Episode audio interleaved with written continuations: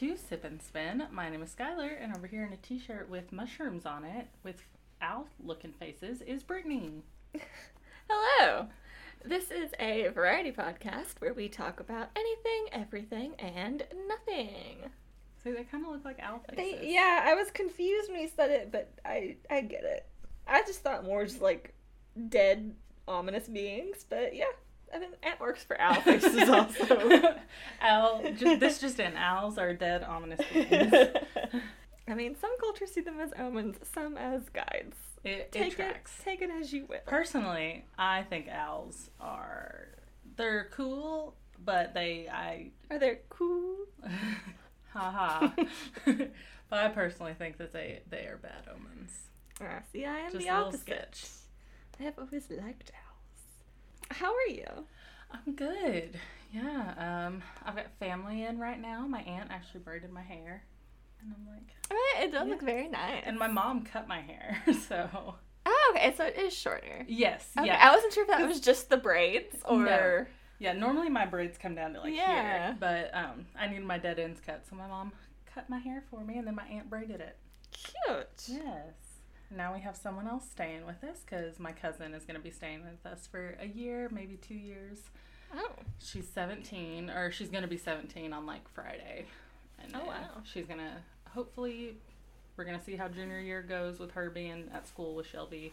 And then if it goes well, she will stay for senior year and just graduate from the high school here. Alright. Is she a problem child? Back home? Um, yes, but I th- it's more like you know her and her sisters really do butt heads, and then her and her mom butt heads. But Just be- a change, trying it out. yeah, because um, my uncle is going to be going to school in Washington. And so he'll only be home on the weekends. And plus, they have a new baby, so it's going to be hard for my aunt to, Oh, wow. you know, with my aunt, my cousin butting heads all the time to also take care of a her Yeah. baby and then three girls. That's a lot of girls. Yeah, there's 17, 15, 12, and the three year old boy. Gosh. Yeah, that, that's a lot. A lot of personality, I imagine. yeah, but it's not like she's a problem or anything. It's just they they just typically butt heads, and it's gonna be a lot. And so they're doing it because also I think she really enjoys like being with us because she and Shelby get along like t- two Oh, peas in a pod. that's so, good then, yeah. Yeah. And I actually gave her a book today to read Oh, yeah? because she was like, I've read all the ones on my bookshelf. And I was like, haha, well, I gave Shelby this book to read and she hasn't read it yet. So I'm going to steal it from her bookshelf because it's mine and I'm allowed to do that. And I'm going to give it to you. what was the book? Take a wild fucking Was guess. it the Raven Boys? yes. okay, I, I figured, but I didn't know if maybe you've already shared that one before. With No. her. No, I have not. Okay. But how are you? I'm good. I'm good. Yeah, today's a great day. Like, it's sunny. It's just, It's not scalding hot like it has been. yeah, it's definitely a little warm, but it's not like miserable outside. Yeah. and it's bright and sunny and just a nice day overall. I think we've got good vibes here today, and we're about to take it right downhill Yeah, because uh, why is that? because our topic is true crime. yes. And we haven't done that in a while, actually. It so, has been a hot minute. You know, we're here to bring down the vibes. I can't even remember the last case I talked about. I can't either. It had to have been either the Toy Box Killer or the Sylvia Likens case. I can't remember which was the one I did most recently. I don't either. But what are we drinking? So we are drinking a drink we like. So I am drinking the Stella Rose or Stella Rosa Stella Peach wine. Nice. And I made a picture of tea and I put whiskey in it.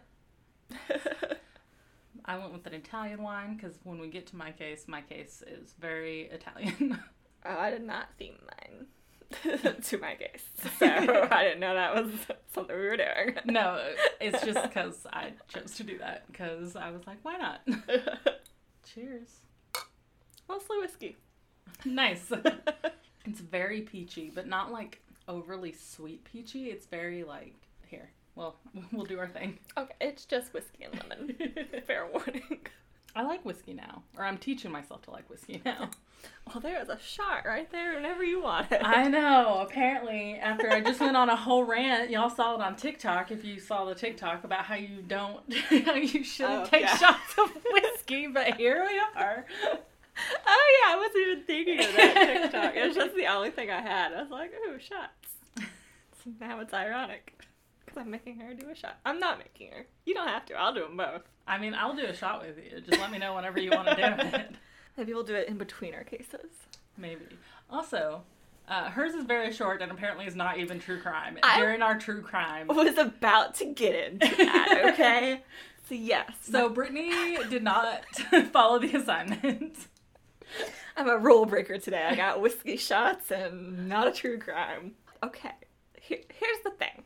So I had come across this story and it was something I never heard of, and with the name, with what the name of it and what it's known as, I did think true crime.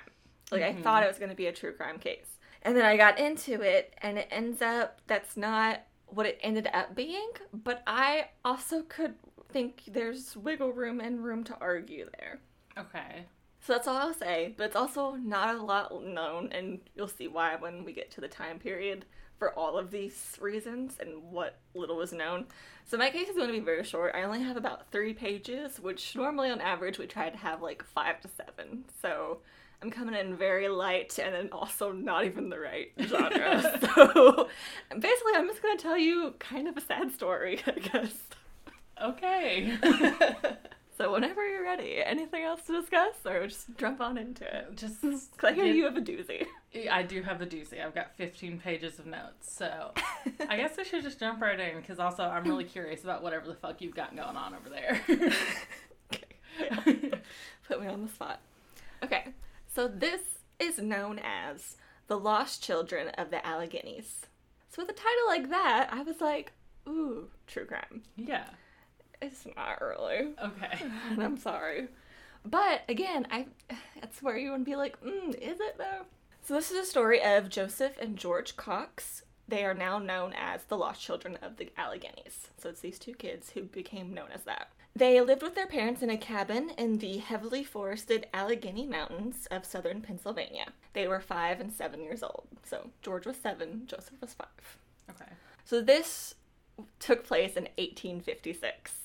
Oh, okay. So it's very old Yes. which is where you know we gotta kind of take Pre-Civil War. everything with like yeah. Pre Civil War. it's just it was a very very long time ago and that's why i'm hesitant to say this isn't true crime because Mhm. the way it ends it's like i don't know man i still feel a little weird about some people involved Yeah, okay. so here we go.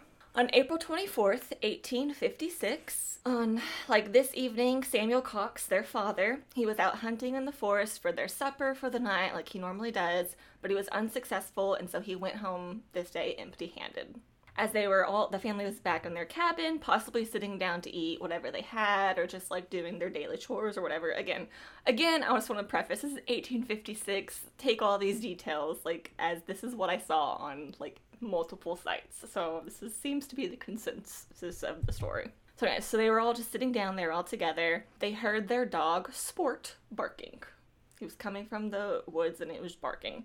So Samuel, the father, assumed This that could be either really good or really bad. It's like, oh, dogs barking.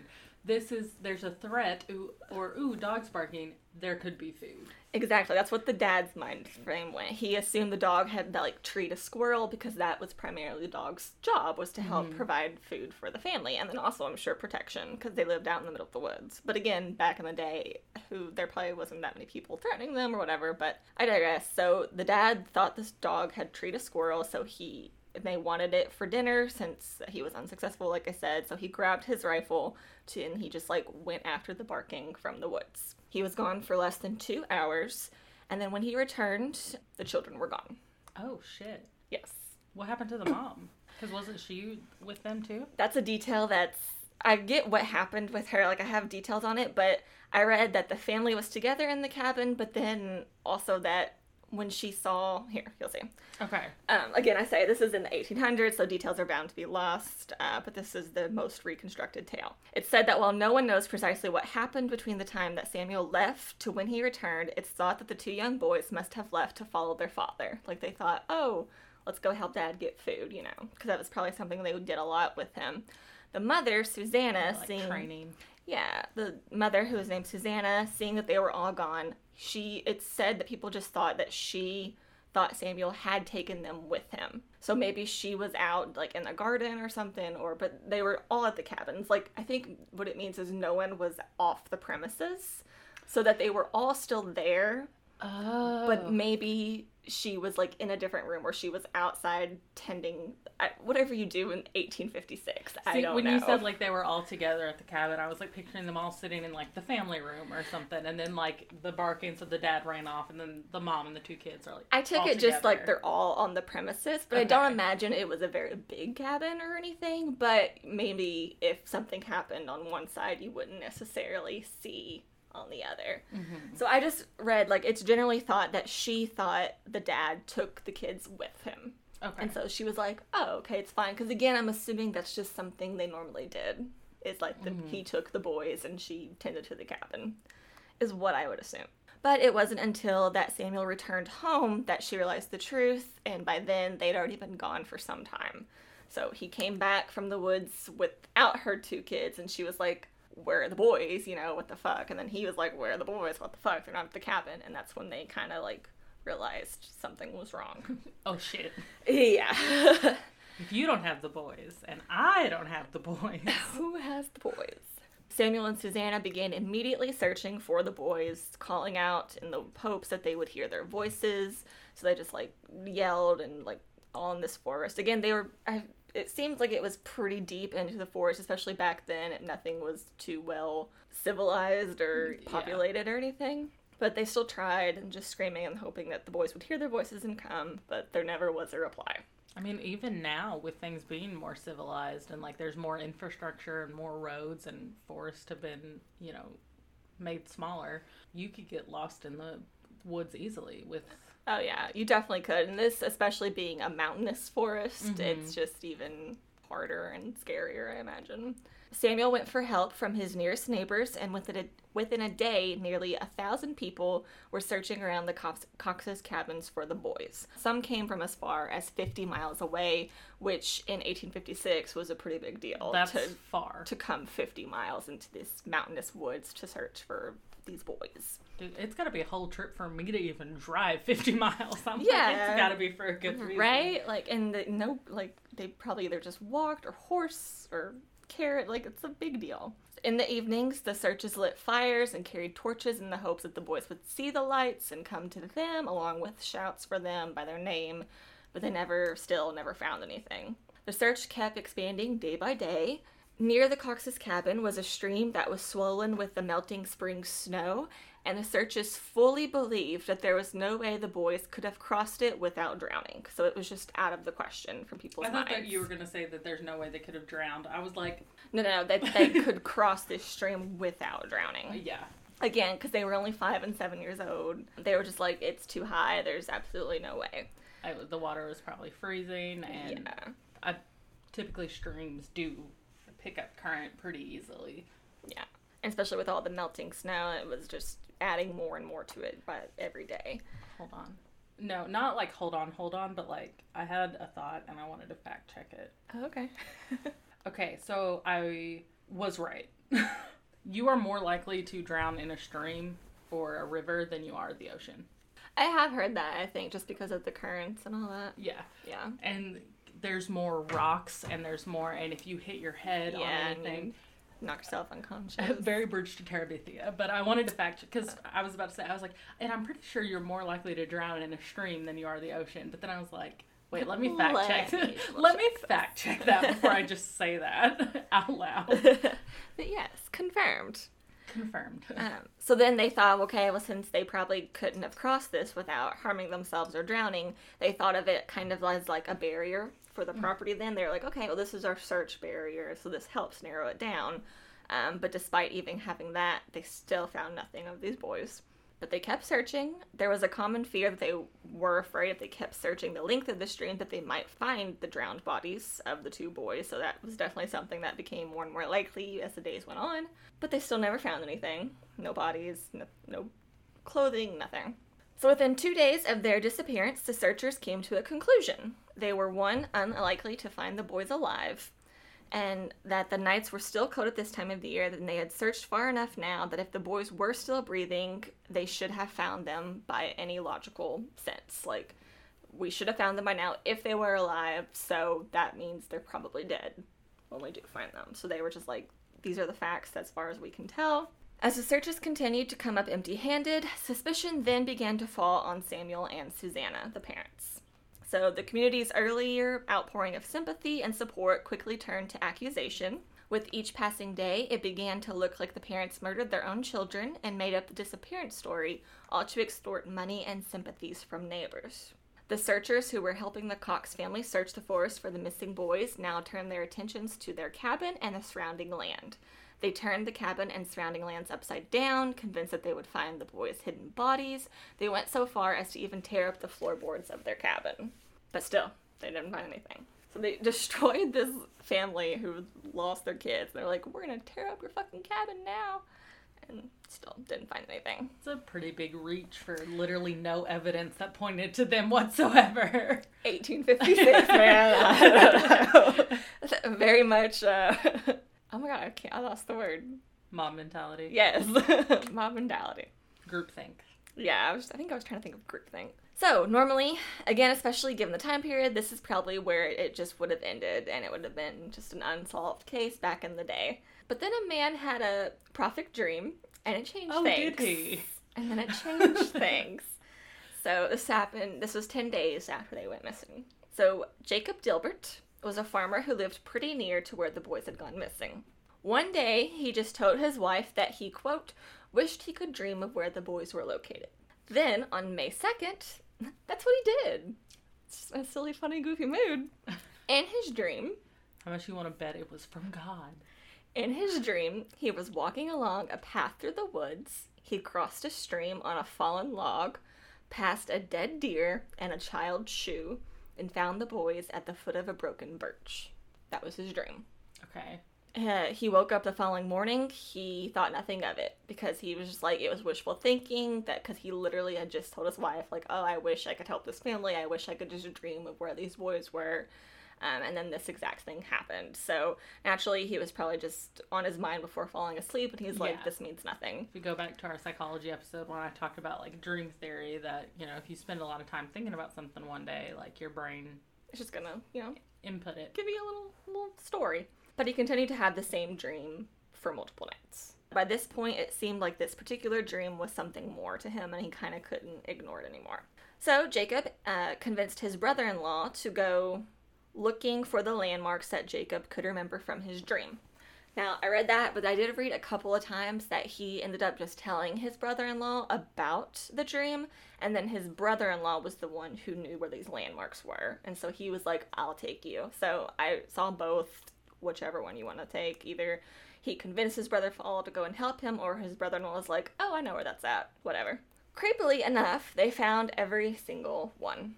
So, they found the trail through the woods, the fallen log that crosses the stream, the dead deer, the child's shoe, and in the roots of a broken birch tree, they also found the bodies of Joseph and George Cox.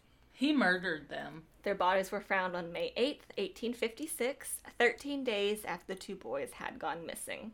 Now, naturally, suspicion probably would have fallen on Jacob, the farmer, because how would he have known all that? Which is my thinking. I'm like, he's the one who did it. He did it. Him and his brother in law. Right? That's why I'm like, isn't it true crime? But, however, it said, it's said that both children appeared to have died from exposure, most likely hypothermia. So, this is what most people could discern. Uh, they must have left to follow their father, ended up getting lost in the woods. They did make it across the stream, which would have put them on the outside of all of the bounds of the searches that people were doing, but then they likely couldn't have found their way back towards the cabin. Eventually, they laid down among the broken birch, um, and then they likely died from hypothermia. Their bodies found over a week later. So, not a happy ending at all. Still, technically, not true crime unless you're like, I don't trust that farmer, which is kind of where I stand. Okay, well, maybe if they even maybe if they did die of exposure and there was no evidence of like homicide, he still could have like taken them out there to die. Of exactly. exposure. Like they they could have like had them for the 13 days or like 10 days, like kidnapped them or something. Like a- anything could happen because again, it says 1856, and I doubt the how much you know post-mortem testing did they do on these bodies back then they were probably just like oh yeah they died of exposure like we don't know they didn't test anything were they poisoned probably won't know because they Yeah. probably didn't test for that or something like maybe no external wounds but i don't know it still feels icky to me Yeah, that Jacob guy is sus. I think I think extremely sus. But the community just kind of moved on. The the farmer's weird dream gave them this weird closure that I guess they needed, and it also helped the cement um, this area entail into a local legend, which I also just hate when dead kids are involved in something that's like local legend. But that is sadly what this quote unquote case is known as. It is a legend in the area of Pennsylvania because the lost children of the Alleghenies are still remembered today. Visitors stop by to leave flowers on their graves. In 1906, on the 50th anniversary of their um, sad fate, the nearby community of Pavia, Pennsylvania, began taking donations, and in 1910, they erected a monument on the spot where the boys were found. This monument does still stand today in the Pennsylvania's Blue Knob State Park, along with a plaque detailing the story of Jacob's weird dream. So not only did these boys get like this weird legend, so did this farmer, which is also icky to me if he is Yeah, guilty the one in a who did way. it. It's like they made him also famous for having a dream. And I'm just like, I really just get bad vibes from this guy. I don't know. But one of the monuments reads Joseph S. Cox, aged five years, six months, nine days. George S. Cox, aged seven years, one month, and ten days. Children of Samuel and Susanna Cox. And then to add a touch of paranormal to my not a true crime story, many who visit the location of the monuments reported strange occurrences, leading them to believe that the boys' spirits still haunt the place where they died. Some said they've heard children's voices and footsteps, others claim to have seen children's footprints on the ground. Which, you know, if they are murdered, I wouldn't doubt that they would still be pissed. And that's all Probably. I have on this story. Again, my not really a true crime, very short case, but I don't know. I still don't trust the farmer, yeah. if I'm being honest. So that's why I'm like, could it be true crime? A little bit of a stretch, but I'll take it. It works. Cool.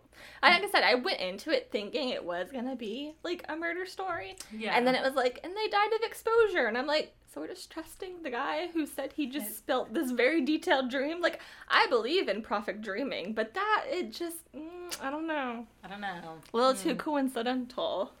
A little too specific. Yeah, and so like originally I was like, okay, the dead deer. Maybe they were hunting deer and they accidentally shot the boys, and so he like had to cover it up, finding their shoe next to a dead deer. But then I, I didn't see anything about a bullet hole or anything, and I'm like, again, but how closely did they look? Again, I don't know. It was 1856, but I don't mm-hmm. know. You could come up with so many theories, but I just thought it was interesting at least and sad for those two little boys. Yeah. Either way. And the poor family who's. I know. They had their house tore up and and again, like you know, we don't know. Maybe the parents were guilty, but they didn't have the weirdly specific dream of where their kids' bodies were next to a dead deer carcass. So I don't I, I don't think the family was guilty. Yeah, I don't think Samuel and Susanna had anything to do with this. Now Jacob, on the other hand, I'm I'm really looking at him. yeah, I really just get I get the ick. Get the ick. Get the ick. So yeah, that was really short. I told you it would be. I'm sorry. okay. but I guess it works out since yours is like double a normal length. Yeah. So Well, this is pretty on par for me. Yeah, your cases may average five to seven pages. Mine typically average about like twelve. I guess that's fair. Speaking for me more so than you, I guess. Are we doing a shot or? oh, I mean, if you want, I know mine was really short. we can wait until you finish a glass of wine if you need to, or if you just want to go and do a shot before you do your case. All right, we'll finish that glass of wine. Okay. Okie dokie.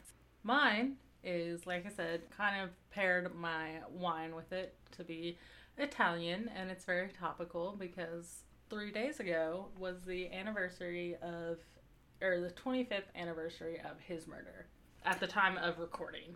Yeah. Yeah, I know actually nothing about this, so I'm pretty interested. Yes, so today I will be talking about the life and death of fashion designer Gianni Versace and the life and death of the man who murdered him, the spree killer Andrew Cunanan. Cunanan. Okay. So, Giovanni Maria, or Gianni Versace, was born in the city of Reggio Calabria on December 2nd, 1946, and grew up with his elder brother Santo Versace and younger sister Donatella Versace, along with their father and his mother Francesca, who was a make, uh, dressmaker. And he also had an older sister, Tina, who died at age 12 because of an improperly treated tetanus infection. Oh, sad. That is sad. Versace began his apprenticeship at a young age at his mother's sewing business, which employed up to a dozen seamstresses. He became interested in architecture after working there, but then he moved to Milan at 26 to work in fashion design. So he was like, fashion, and then he was like, architecture, and then he was like, no, fashion. In 1973, he became the des- the designer of Byblos or Biblos, a successful Genny's youthful line, and in 1977 he designed um, Complice, which was another more exper- more experimental line for Genny. And then Jenny is an Italian ready-to-wear manufacturer created by Arnaldo Girombelli. Backed by the Girombellis, an Italian fashion family, Versace established his own company, Gianni Versace SPA Okay. and he created established that in 1978. His brother Santo served as CEO, and his sister Donatella was a designer and the vice president of the company. Donatella's purview extended to creative oversight, where she acted as a key consultant to Gianni, and Gianni would also employ Donatella's husband, Paul Beck, as the menswear director. He presented his first signature collection for women at the Palazzo della Permanente Art Museum of Milan. His Fancy. first fashion show followed in September of that same year, and then his first boutique was opened in Milan's Via della Spiga in 1978 as well. After opening his Milan boutique in 1978, Versace quickly became a sensation on the international fashion scene. His designs employed vivid colors, bold prints, and sexy cuts, which were a refreshing contrast to the prevailing taste for muted colors and more simplicity. His most famous designs included sophisticated bondage gear, polyvinyl chloride baby doll dresses, and silver mesh togas. What a variety. I love it. His aesthetic, which combined luxur- uh, luxurious classicism um, with overt sexuality, attracted much criticism in addition to praise. Um, Sounds about right. yep. Back in the 70s and Yeah. early 80s, yeah, people were not happy. You're either not happy or really happy.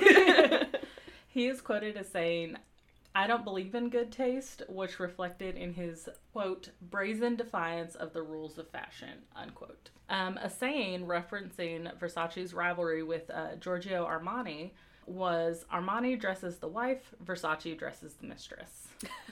All right. Unfazed by such criticism, good for you, King. Uh, Versace staged his seasonal fashion shows like rock concerts at his lavish design headquarters in Milan, with groupies and paparazzi awaiting the arrival of like him and like his celebrity friends and all the clothes and everything, such as Elton John and Madonna, and then his loyal models like Cindy Crawford, Linda Evangelista, Christy Turlington, and Naomi Campbell. What a group.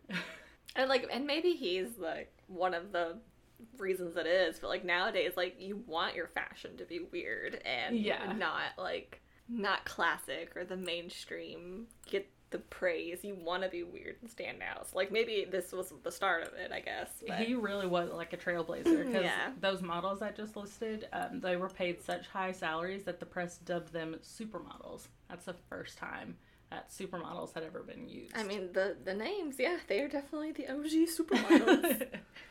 Versace became known for employing celebrities in his marketing campaigns and seating them in the front rows of his fashion shows, and he was the first to do that.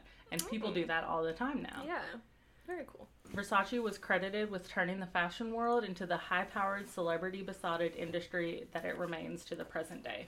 There you go. Among Versace's most famous innovations was his 1982 invention of a type of super light chainmail called Oroton, which became a signature material in his outfits. Um, his suits were inspired by his experience in female tailoring, departing from masculine Savile Row models by crafting suits that accentuated the male form and insisted on men as sex objects. Very nice. Yeah, we love to see it. Yeah. Love that for him. Versace was very proud of his southern Italian heritage and infused his designs with motifs inspired by historical fashion and art movements, especially Greco Roman art. This is evident in the company's logo, the Medusa head, and recurring motifs like the Greek key. He also allowed his love for contemporary art to inspire his work, creating graphic prints based on the famous, uh, based on the art of famous pop artists Roy Lichtenstein and Andy Warhol. In 1982, Versace expanded the business into jewelry and housewares, designing luxury furnishings, china, and textiles for the home. He was unusual in retaining complete creative control over all aspects of his company. In 1989, the firm expanded into haute couture, or haute, I think it's hot. Yeah. H A U. T. Yeah. I was like, that's how I've always said it in my head, but when I read it out loud, I was like, I have heard people say it both, but I think it's supposed to be hot. Yeah, haute Yeah. couture with the launch of Atelier, Atelier Versace. Throughout his career, Versace was a prolific costume designer for stage productions and performing artists. He stated, quote, For me, the theater is liberation, unquote. And his designs were well served by his penchant for bold colors, drapery, embellishment, and an encyclopedic knowledge of fashion history. He was a collaborator at the La Scala Theater Ballet in Milan and designed the costumes for the Strauss Ballet, Joseph's Legend. I really don't know how to say that. Um, in 1982, it's fine. It's all one word, but it reads as Joseph's Joseph's Legend. Okay. We're gonna go with it in 1982 and Donizetti's Don Pasquale. He also designed the costumes for five uh, Behart ballet productions: uh, Dionysus in 1984, Leda and the Swan 1987, Malraux ou la Métamorphose- Métamorphoses des Deux 1986, Chaka Zulu in 1989, and the Ballet du XX Michele. Yep. Sounds good. In 1990, he designed the costumes for the San Francisco Opera's production of Capriccio. Um, Versace designed Michael Jackson and Paul McCartney for their 1983 Say Say Say video and Elton John's costumes for his 1992 world tour. Makes sense. I feel like Elton John and Versace have very. I was gonna say, I feel like he's been pretty, pretty big with Versace for a long time. Yeah. Versace met his partner Antonio uh, D'Amico, a model, in 1982. And their relationship lasted until Versace's murder, so they were together up until he died. During this time, Versace was diagnosed with HIV. Uh, in 1993, Di- uh, Versace was diagnosed with a rare inner ear cancer. Um, he successfully beat the cancer, but after that, he did start passing more of his company's responsibilities onto Donatella and Santo and kind of took a step back and was like, I mean, that's Let me fair. chill. Yeah, fair. He's been doing the most. he has been doing the most. It was time for him to take a little breather. On the morning of July 15th, 1997, Versace took a walk on Ocean Drive to retrieve his morning magazines from like the breakfast cafe. Usually, Versace would have an assistant walk from his home to the nearby news cafe to get his magazines, but on this occasion, he just happened to decide to go himself. Versace had returned and was climbing the steps of his Miami Beach mansion when a man dressed in a gray t-shirt, black shorts, a white hat, and carrying a backpack shot him in the head at point blank range with a 40 caliber Taurus PT-100, which is a semi-automatic pistol. Mm-hmm. He was pronounced dead at Jackson Memorial Hospital at 9:21 a.m. He was 50 years old at the time of his death. Versace's murder was witnessed by his former UK senior stylist Dean Aslett, who was on vacation in South Beach, Miami, and had partied with Versace a few days prior. Versace was murdered by Andrew Cunanan, a spree killer who had earlier murdered four other men. Versace was cremated, and his ashes were returned to the family's estate near Cherno- uh, Chernobyl and buried in the family vault at Moltrasio Cemetery near Lake Como. Versace's funeral procession, held at Milan Cathedral, was attended by over 2,000 people, including Carolyn Bessette Kennedy, Naomi Campbell, Elton John, and Diana, Princess of Wales, who was killed in a car accident nearly a month later. In September 1997, the estate announced that Versace's brother Santo would serve as the new CEO of Gianni Versace SPA, while Versace's sister Donatella would become the new head of design.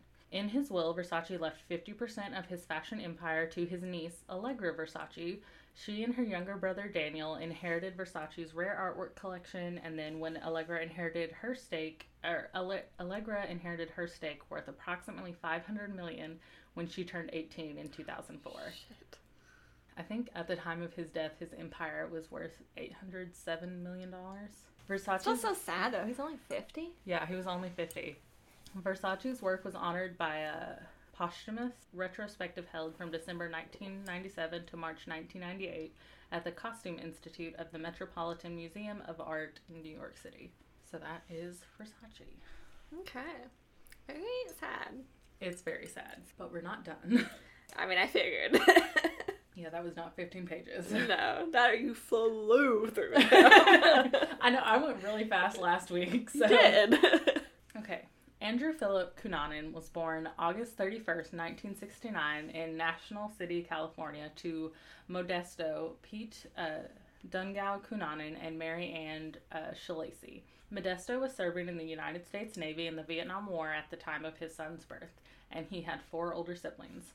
Cunanan lived with his family in National City and attended uh, Bonita Vista Middle School. In 1981, his father enrolled him in the Bishop's, Bishop School, an independent day school located in the affluent La Jolla neighborhood of San Francisco. There is where he met his lifelong best friend, Elizabeth Liz Cote. At school, he was remembered as being very bright and very talkative, and he tested with an IQ of 147. See how that paragraph kind of does it, it does sound familiar. like all of them. As a teenager, Cunanan developed a reputation as a prolific liar. He would make Great. Yep. he would make things up about his family and personal life, and then he would change his appearance according to what he felt was most attractive at the time. Now, this next sentence, I will explain why I phrased it this way. It's because I couldn't really find what it meant by that. So, Cunanan identified as gay in high school when he began sleeping with wealthy older men. Okay. Now, me saying he identified as gay in high school, I'm unclear on whether or not that's when he realized he was gay and started to identify as gay, or if that's when he came out. So I just kind of stuck with what it said because I wasn't sure if that was like, oh, he came out in high school and then started sleeping with wealthy older men, or if he realized he was gay and started sleeping with wealthy older men. Like, I'm not really Did he sure. continue that? I was just I, like, does it have anything to do with him being a liar though? That he was he just in it for the money?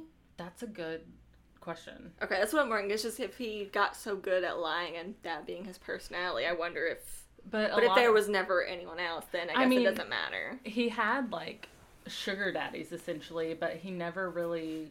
It never seemed that he was like manipulating them. Like he, Okay. I mean, he he was definitely like they knew he was with him For for the money. for money, Okay. but they were okay with that. Like he had multiple boyfriends who were would like give him gifts and give him money and Okay. I I just wanted. To, I was just curious if Yeah. it was part of his pathological lying. and he was voted least likely to be forgotten. Why is that a category? Because then it just makes people do shit. um, after graduating from high school in 1987, he enrolled at the University of California, San Diego, or UC San Diego, and majored in American history. Okay. Weird. yeah, it didn't really make sense, but I was like, all right.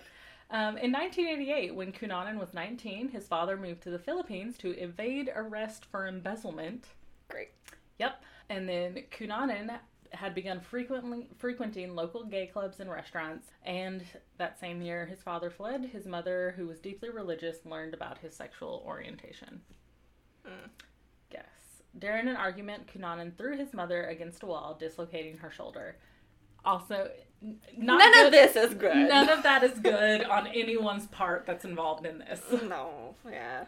Later examination of his behavior indicates that he may have suffered from antisocial antisocial personality disorder characterized by a lack of remorse and empathy. In 1989, Cunanan dropped out of UC San Diego and settled in the Castro district of San Francisco, which was a very prolific center for gay culture, mm-hmm. and moved in with Liz and her boyfriend Phil Merrill. Cunanan continued his practice of befriending wealthy older men and reportedly began creating violent pornography. Another tick in the list of checks if you're looking for signs that Get your bingo cards. He also frequented the Hillcrest and La Jolla neighborhoods of San Diego as well as Scottsdale, Arizona. Um, he is also believed to have been dealing drugs, including prescription opioids, cocaine, and marijuana. His time in San Francisco is where everything really seemed to start escalating for Cunanan. Allegedly, October of 1990 is the first time Cunanan met Versace when Versace was in town to fit costumes that he designed for the San Francisco opera production that we talked about earlier. Although Versace's family continues to deny that the two men ever met. In December 1995, Cunanan met David Madsen, a Minne- Minneapolis architect, uh, in a San Francisco bar. They began a long distance relationship shortly after, but Madsen ended the relationship in the spring of 1996, telling friends he sensed something shady about Cunanan. And then Cunanan told his friends that Madsen was the love of his life. Okay. Yep. It's a little troubling. Yeah, when one person is describing the other one as the love of their life and that other person is calling the other one shady, it's It's not good. it's not good. In September of 1996, Cunanan broke up with Norman Blachford or Blockford, B L A C H F O R D, um, a wealthy older man who had been hosting and financially supporting him. He soon maxed out his credit cards after he broke off his relationship with Norman.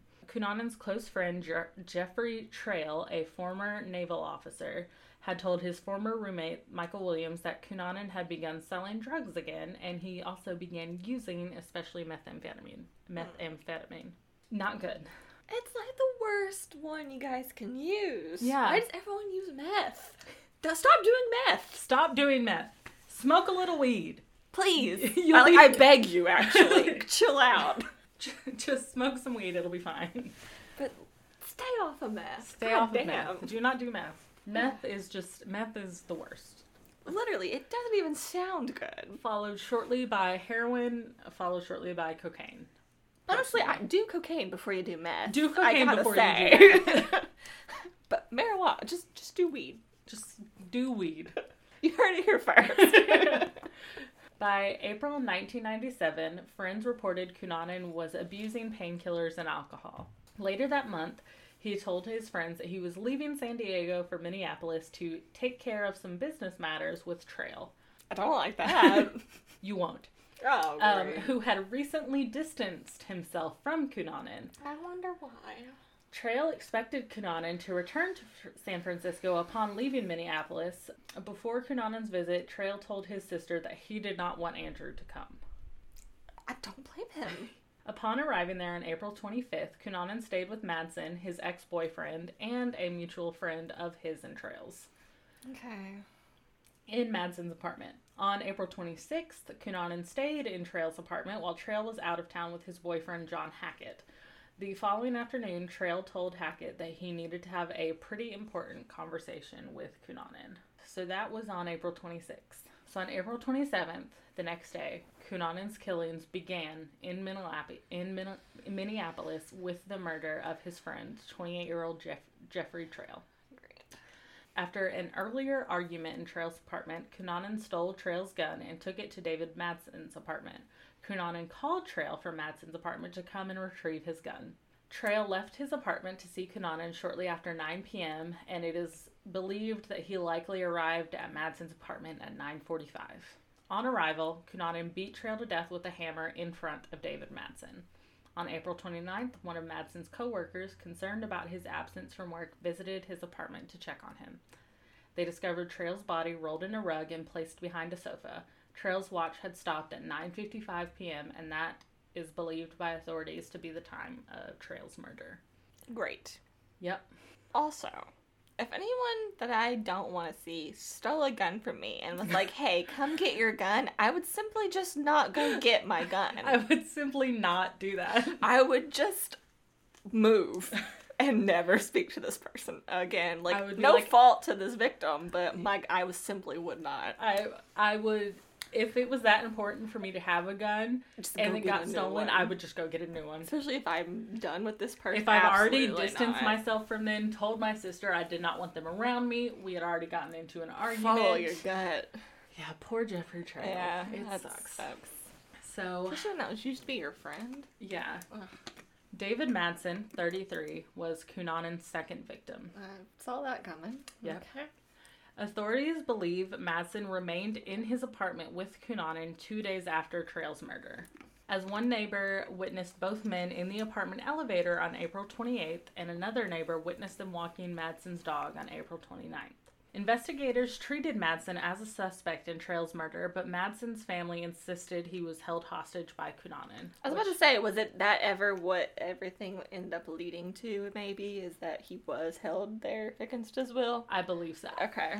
They can't really prove it. Right, They but- can't like. I mean, Cunanan did murder him, which is you know good evidence that Madsen wasn't working with Yeah. Cunanan, but there's no definitive. But I believe That's that what he I was would like to think. he was being held hostage, and Cunanan was forcing him to like, you know, th- probably threatening him. Yeah. You know, he just watched him beat. Like their- you're in this now too. He watched his ex boyfriend beat their mutual friend to death with a hammer. Like. On May 2nd, they were seen north of Minneapolis driving in Madsen's Jeep and eating lunch together in a bar. The next morning, Madsen's body was found on the east shore of Rush Lake near Rush City, Minnesota, with gunshot wounds to the head and back from a 40 caliber Taurus PT-100 semi-automatic pistol, which was the gun Cunanan took from Trail's apartment. Both of these murders seem to have motives and personal reasons. A mm-hmm. friend who distanced himself, an ex boyfriend who was kind of caught in the middle. Now, with his next murder, is where it gets fuzzy because it's unclear whether he knew the victim or not. So, there's always been the question of if all five of these murders were random, if it started out personal and then he devolved, or if all five could be personal. And it's one of those things that we can only speculate about. Okay. So this next uh, murder happened on May 3rd. So he drove to Chicago, Illinois, and killed 72 year old Lee Miglin, a prominent real estate developer. He bound Miglin's hands and feet and wrapped his head with duct tape, then stabbed Miglin more than 20 times with a screwdriver, slit his throat with a hacksaw, and stole his car. Jesus Christ.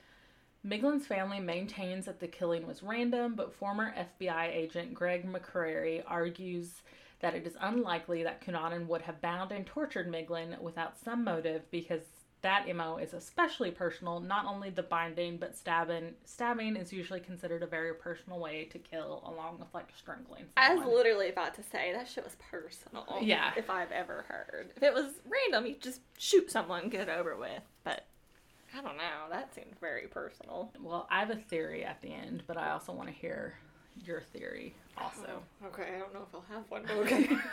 Um, on May 9th in Pennsville Township, New Jersey, at Finns Point National Cemetery, Cunanan shot and killed 45 year old cemetery caretaker William Reese. Later that day, when Reese did not return home for dinner, his wife visited the cemetery to check on him and found the caretaker's office door ajar with the radio playing inside. She then called the police, who found Reese shot in the head by the same Taurus pistol Cunanan used to murder Madsen. Unlike Cunanan's other victims, who he killed for seemingly personal reasons, authorities believe that Cunanan murdered Reese just to steal his 1995 red Chevrolet pickup truck. Cunanan used this truck to drive to Florida. On May 12th, Cunanan began staying at the Normandy Plaza Hotel in Miami Beach, Florida, where he paid $29 per night in cash. On June 12th, he was listed on the FBI 10 Most Wanted Fugitives list. okay. Around 8:45 a.m. on July 15th, Cunanan murdered 50-year-old Gianni Versace on the front steps of Casa Casuarina, his mansion in Miami Beach. Versace was returning from a visit to the news cafe where he picked up magazines when he was shot once in the back of the head and once in the left cheek with the same Taurus pistol Cunanan used to murder Madsen and Reese. A witness pursued Cunanan but was unable to catch him as he fled into a nearby parking garage. I believe that witness was the former UK stylist. Okay. Um, Versace was pronounced dead at Jackson Memorial Hospital at 9:21 a.m. Responding police found Reese's stolen vehicle in a nearby parking garage. It contained Cunanan's clothes and clippings of newspaper reports about the other murders. Okay. On July 23, 1997, Cunanan's body was found in a luxury houseboat in Miami Beach after a caretaker reported to police hearing a gunshot. He shot himself in the head with the Taurus pistol, the one he stole from Trail, the same one he used to kill Madsen, Reese, and Versace. Cunanan's cremated remains are interred in the mausoleum at Holy Cross Cemetery in San Diego. So, Cunanan's motivation remains unknown. At the time of the murders, there was extensive public and press speculation linking the crimes to Cunanan's alleged discovery that he was HIV positive. But that was not true because his autopsy revealed he was HIV negative. Okay. Although police searched the houseboat where Cunanan died, he left no suicide note and very few personal belongings. Now, even though we can speculate, as I said earlier, about whether the murders were personal, were personal and then devolved, or if they were all random, I want to focus more on the possible motive behind Versace's murder because that's kind of who we're talking about. Okay. So, Versace's murder was the one that had the most speculation around it, considering who Versace was. It was, Right. you know, in the news everywhere. Cunanan was obsessed with the designer and often bragged about his close friendship with Versace, although this was speculated to be symptomatic of Cunanan's delusions of grandeur, because he did have those as well. He often falsely, often falsely claim to have met celebrities. However, FBI agents firmly believe that Versace and Cunanan had previously met in San, San Francisco, although what their relationship entailed is still a mystery. So they think that Versace and Cunanan must have met at least once or twice, but they don't know that they were. They can't say that they were close friends like Yeah. Cunanan wanted people to believe. Right.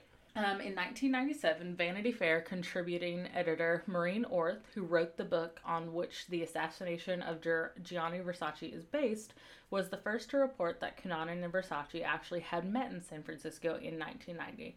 Based on interviews with multiple witnesses uh, to the interaction, Orth described how Cunanan and his friend Eli Gould met the fashion designer in the VIP room of the nightclub Colossus.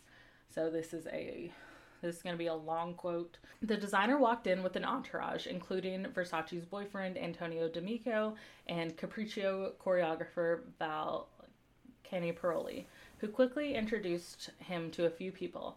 After about 15 minutes of chit chat and waves of young men eager to meet him, Versace began to survey the room. He noticed Andrew standing with Eli, cocked his head, and walked in their direction. I know you, he said to Andrew. Lago di Como, no? Versace was referring to the house he owned on Lake Como near the Swiss border. Reportedly, he would often use the Lago di Como line when he wanted to strike up a conversation with someone. Andrew was thrilled, and Eli couldn't believe it. That's right, Andrew answered. Thank you for remembering, Signor Versace. Then Andrew introduced Eli to Versace, who made polite talk about whether they had seen the opera. They hadn't. Eli and Andrew then drifted back down to the dance floor. So that is reportedly the first time Andrew Cunanan and Gianni Versace met. Meanwhile, Doug Stubblefield claimed to have seen Versace with Cunanan on a different occasion in San Francisco that fall. He says a chauffeured car containing the duo plus socialite Harry de Wildt pulled up alongside him as he was walking on Market Street one evening. Quote, to show off, Andrew had the car come to the curb and Andrew had and Andrew and Doug had a conversation, unquote, writes Orth. But Harry de Wildt denied that he ever met Cunanan, let alone traveled a ca- traveled in a car with Versace and Cunanan. To, compli- to complicate things even further, another friend of Cunanan, Stephen Gomer, told Orth that Cunanan had personally introduced him to de Wildt and that the two, two seemed to go back a long way. Okay. So it's either Cunanan and his friend are lying, or Harry is lying, or Doug is lying, and it's like Yeah. it's all Someone's lying. someone's lying. Gomer also told Orth that on another evening he ran into Cunanan. Cunanan was wearing a tuxedo at the time and claimed to have just come from Capriccio, where he was with Gianni Versace. So another claim. Though Versace's family has maintained in these 25 years following the murder that Gianni never met Andrew Cunanan before. But Orth said that there is no doubt in my mind that those two met. Met. In fact, when news broke that Versace was murdered, Orth was the fir- was one of the first people to have a correct hunch about who the killer was. Um, she had spent the previous months extensively researching the mindset um, and the murder spree of Cunanan, so she was like all up in Cunanan's business. An intelligent half Filipino college dropout who suffered delusions of grandeur, a drug habit, and dark sexual history. Orth reported that Cunanan had only encountered one of the celebrities he claimed to have met in his delusional monologues Versace. Okay. Because both Versace and Cunanan are said to have dabbled in sex for hire circles in San Francisco and Miami, there is a slight chance that their orbits also intersected in unreported ways. Because obviously, if they met in one of those, they're not. No one's gonna say anything. Yeah. But even if they did, in fact, only meet once, Cunanan spoke of his friendship with Versace so often that at least three of Cunanan's friends claimed to have told the FBI that after Cunanan went missing following his first four murder, first four murders, about his alleged alleged relationship with Versace. So he had been talking about it so much that when he went missing, Yeah. they were like, Versace is where you need to look next. Even after the 25th anniversary of Versace's murder, which is three days ago at the time of recording, the world is no closer to knowing the real motive behind Versace's murder. The only possible reason that people can think of is volunteered by Bill Hagmaier, former chief of the FBI's Child Abuse and Serial Killer Unit, who told Orth that whether or not Versace is personally symbolic, he's the wealthy, high profile homosexual success story that Andrew Cunanan was never going to be. Police have said that they do not know why Versace was killed, and Miami Beach Police Chief Richard Barreto said, I don't know that we are ever going to know the answers. When someone like Versace is killed, it's going to be the focus of the world. His murder stunned not only the South Beach area, but the entire world. And that is why I think so many people focus on and have searched for meaning behind it. Because when something like that happens, you have to think that there must be a reason, that there has to be something there. But if we take away who Versace is, a man shot on the front steps of his home, uh, murderer runs away, it's kind of like a senseless hit and run. Like, there doesn't have to be a reason behind it. Yeah. Because essentially that's what happened. He killed him and ran away. Um, Could be him getting his fame he always wanted. do it. That could be just his way of getting the fame he always wanted. Yeah, well, Bill Hagmaier also quoted, now I don't have this in my notes, but he said that um, he was resemblant of the man who tried to assassinate uh, one of the presidents. Um, was it Kennedy? No, Nixon? Basically, Maybe. Basically said the only way Andrew Cunanan was going to get famous was if he got famous in the way that John Hitchcock or Hitch, the guy who tried to assassinate this president, was going to get famous. So maybe there is more to it. Maybe Versace was representative of something Cunanan could never be, and he was jealous. Um, maybe Cunanan, in his delusions, felt wronged by Versace in their small meetings. We really may never know, and all we can do is speculate. So, my personal speculation is that Cunanan killing Trail and Madsen was personal. Then he began devolve, devolving. He found a wealthy older man who was representative of the people he would have relations with, and so that made the murder even more violent because he was seeing the people he was with in Miglin.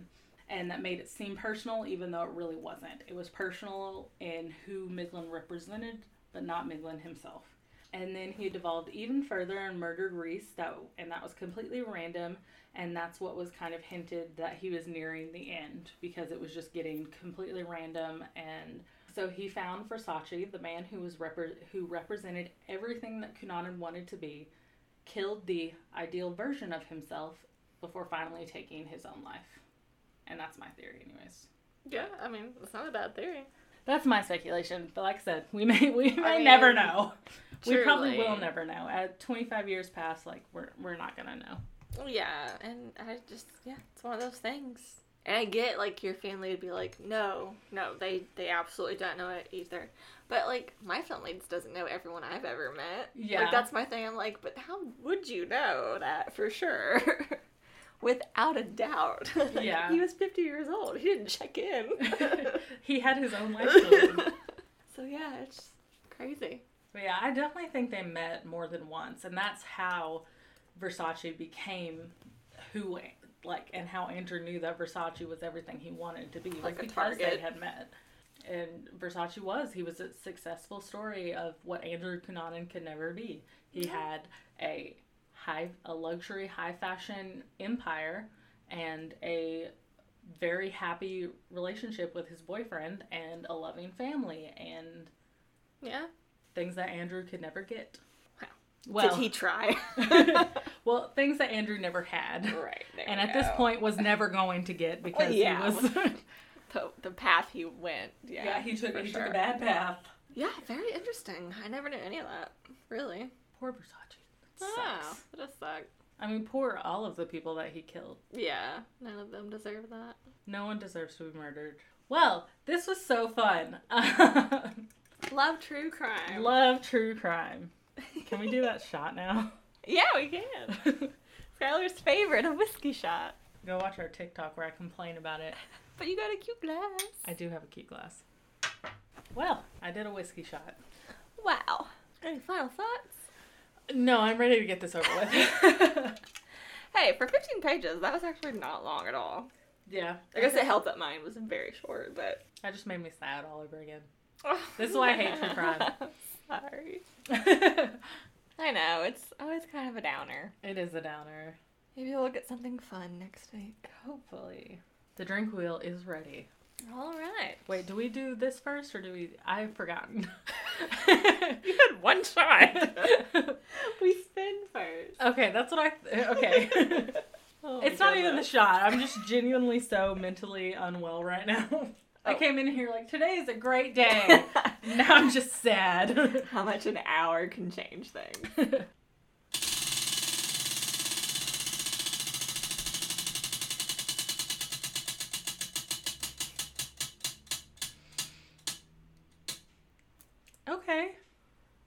Done that in a while, have we?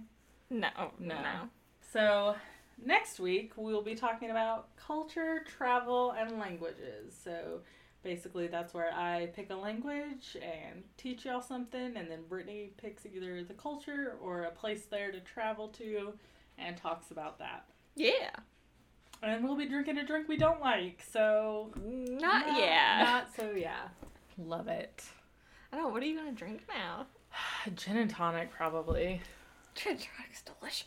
I hate gin. Every now and then you're like, oh, that's so good. Yeah, well, yeah, because it was probably had a whole bunch of other stuff in it. You had frog jam in there. That probably pretty much overpowered the taste of gin. I just don't like gin at all. I don't like you. Okay, well, that got personal real quick. Well, thanks for listening. Um, if you would like to find us as a collective on social media, we are Sip and Spin Pod. Um, and if you would like to email us about anything, it's sipandspinpod at gmail.com. If you would like to find Brittany, her information is, or her social media is Whimsy Dream or Whimsy Dreams. And if you'd like to find me on social media, my at is GleamYKS on everything. But as always, the link trees will be down in the description below for you to follow. Yes. Uh, hopefully this didn't bum you out too much. Thanks for listening. Yeah, thanks for being here with us through this. Sorry, mine wasn't technically on topic, but it still was sad. So I think that hit the mark there. But yeah, we will. I guess we'll be teachers next week, We will teach us some stuff. but we'll about... be sad because we'll be drinking things we don't like. I was like, why will we be sad next week? I was like, this was the sad week. But yes, we'll be drinking something we don't like, and we will try and teach a, a thing or two about a place. yeah, it's- yeah. With learning like that coming at you. I know you're itching to sip with us. See how did it? See how did it? yeah, and I hated it. Tell, tell me it was good. No. Say it was good. No. Just do it. No. Okay, well, thank you for listening. Goodbye. Bye.